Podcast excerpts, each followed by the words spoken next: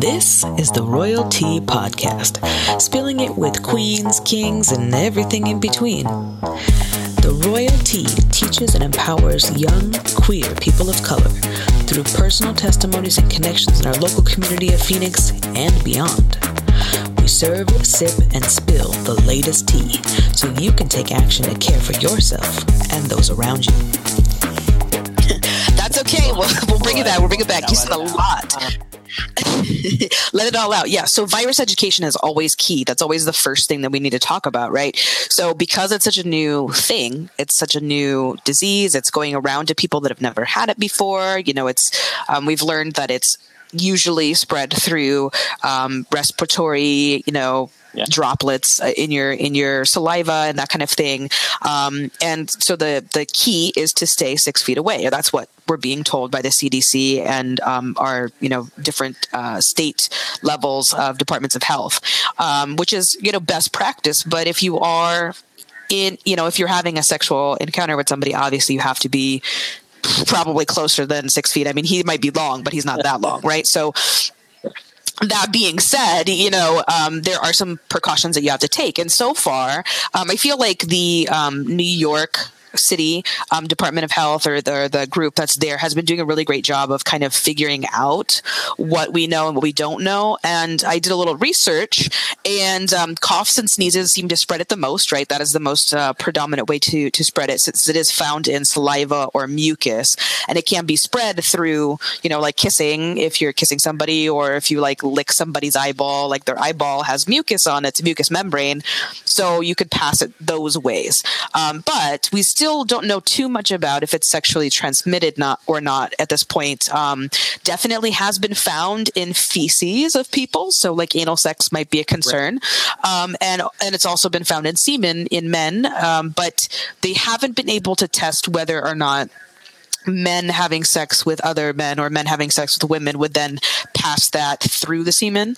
Um, and so far, um, we have not found it in vaginal fluid. Um, so other other coronaviruses aren't really efficiently transmitted through sexual contact, but that doesn't mean that this one is not different, right? It could totally be different. Um, and I think that's really the biggest thing that we need to put out there to people is, you know, there's always a chance, there's always a risk. It's very similar to if you don't want to, you know, get another STI or you know if somebody else that you're having sex with is just generally sick has a, a, flu or something like that the best way to protect yourself is at least using condoms and other kind of you know dental dams gloves protective gear um, and to, to practice safe sex you know in a way that you're not going to directly get infected. Like you said kissing would be a huge way to get another like cold from somebody else. Um, so that's a huge part of it. Um, and then another part of it is really just like using your using your best, you know, practice or your your best kind of like mentality like really think about you know how do i have sex with somebody that can be safe and that you know really helps me not to pass this on to other people because i think that's really a big thing too is that we're not going to shame you yeah. for having sex or or you're going out and you know doing that but like how can you really keep yourself safe and it again it's like before COVID, we had this idea of like, how can you keep yourself safe from HIV, like from contracting or passing on HIV? And those are all very similar. Those methods of, of staying safe and making sure you don't transmit it to other people are all very similar to what we're seeing with COVID so far.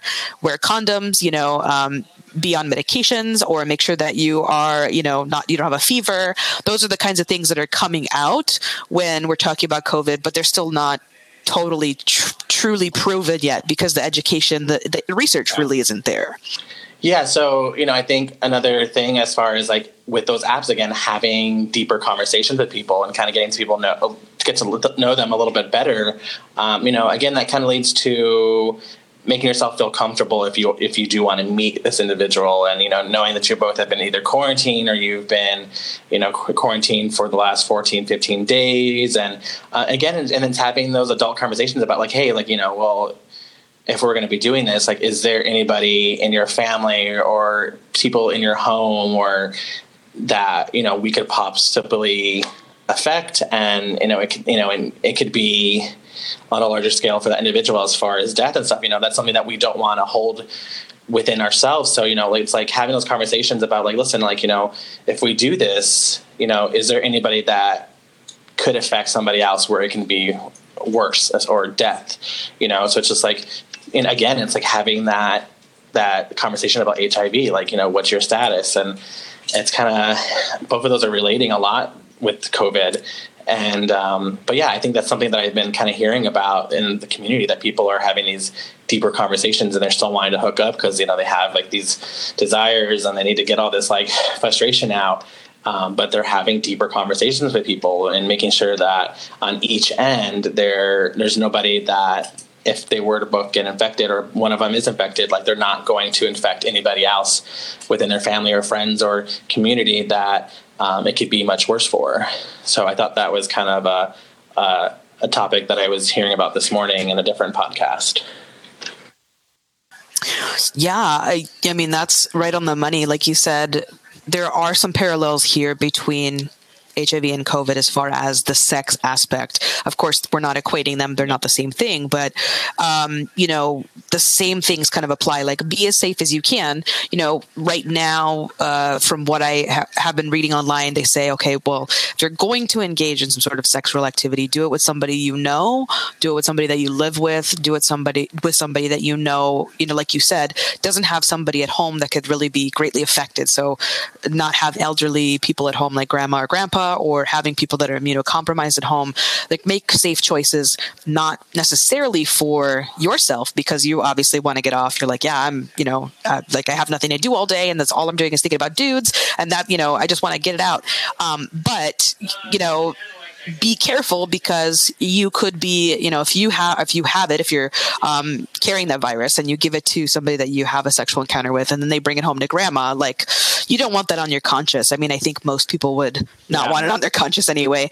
And then, you know, just like the kind of the conversations we've been having since COVID of like being clean and doing things in a clean way, and not to say like, you know, STIs or, or being sick is really dirty. I'm saying like make sure that you wash your hands beforehand, make sure that you shower beforehand to reduce any possible, you know, infection spread.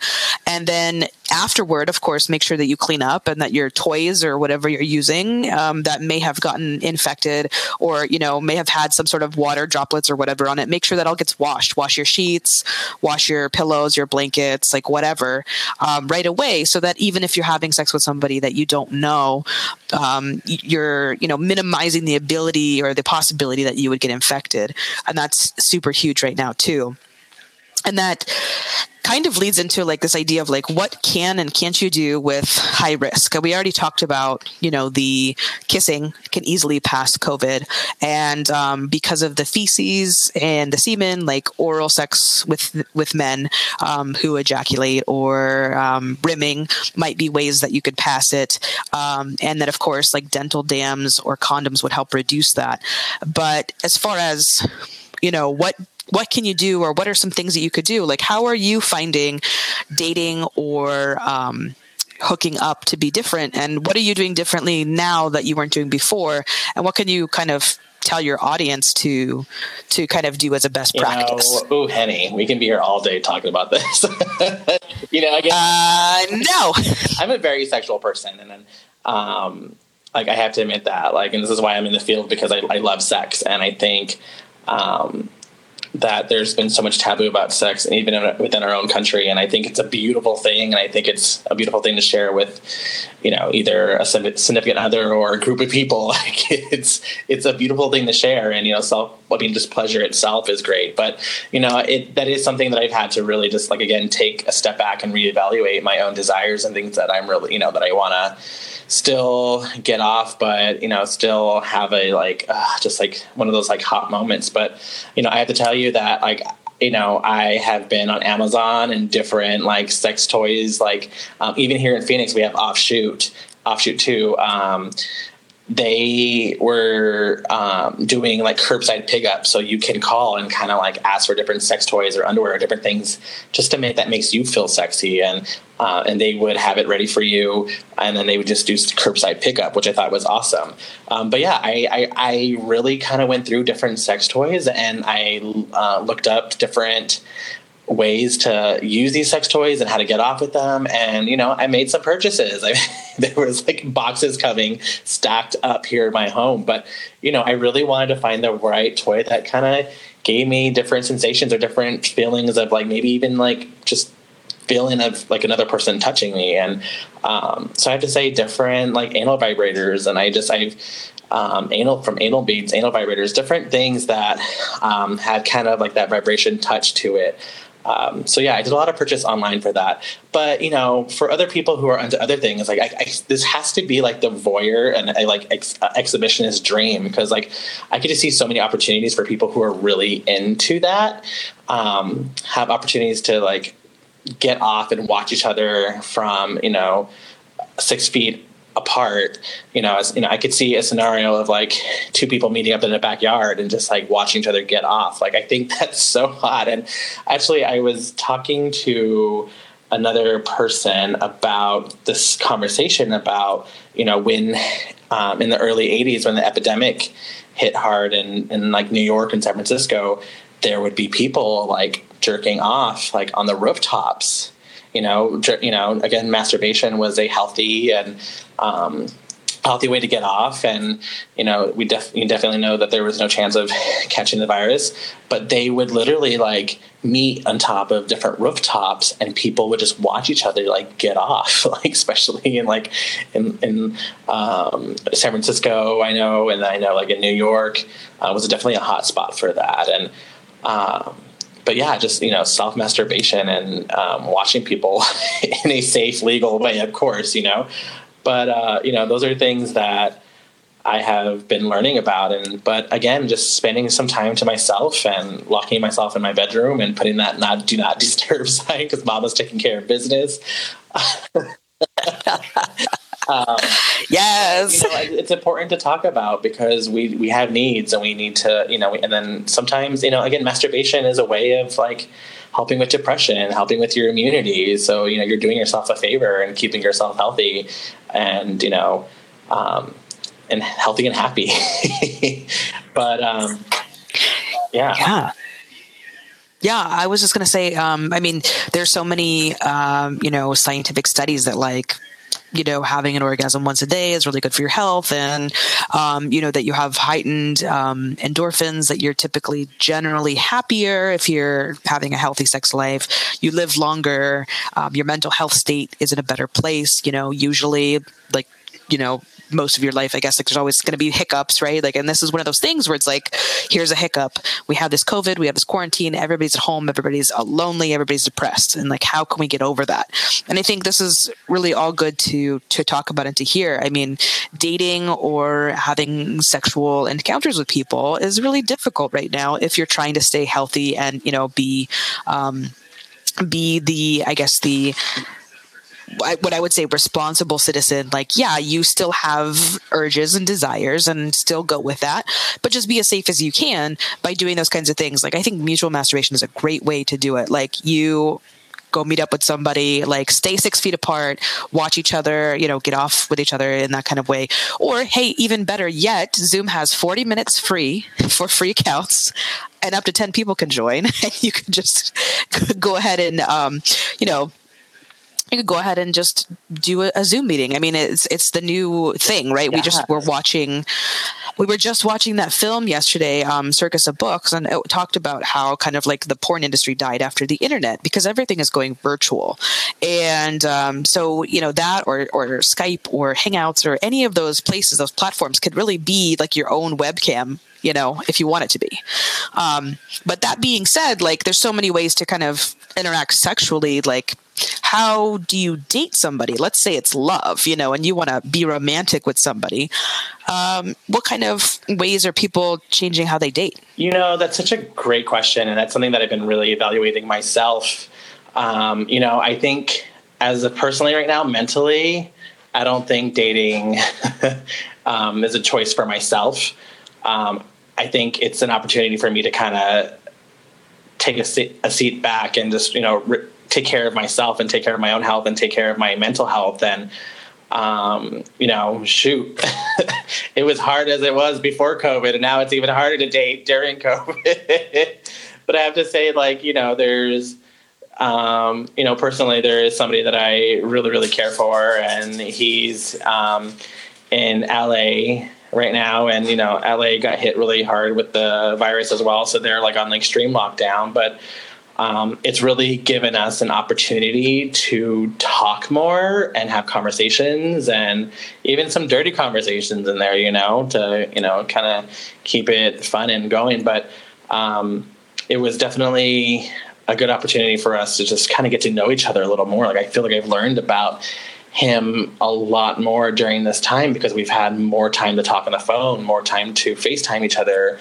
Um, but you know, but I also feel like this could be an opportunity for those people who are mentally like okay and ready uh, to date or kind of like have. I think this is a good time where people can get to know each other a little bit more instead of having like a hookup meetup or you know, going on a date and then hooking up right afterwards. You know, this gives an opportunity to really just get to know somebody and have that time to um, bond and and get to know them, even sexually, but during the phone, see like what are their what are their interests in. But yeah, I think it could go both ways.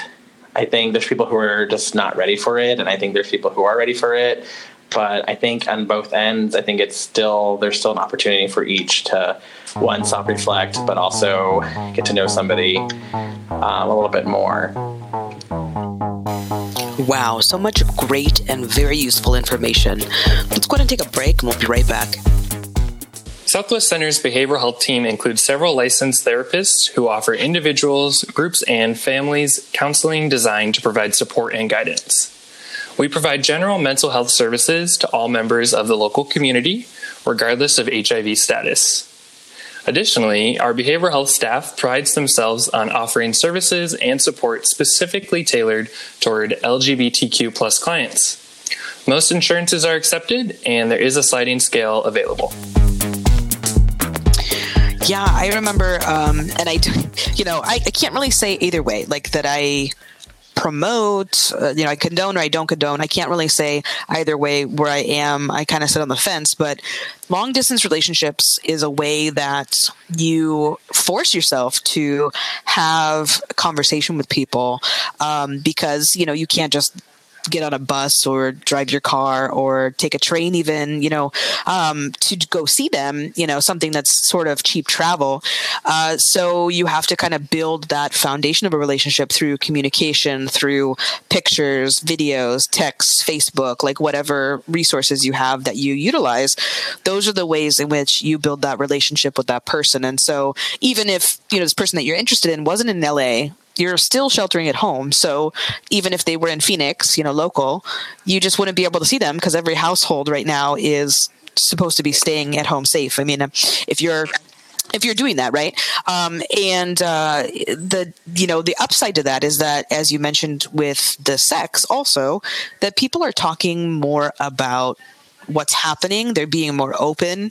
They're having longer conversations about, you know, what are you into and, you know, what do you want to do when we see each other? And, um, you know, in what ways can they make you feel safe?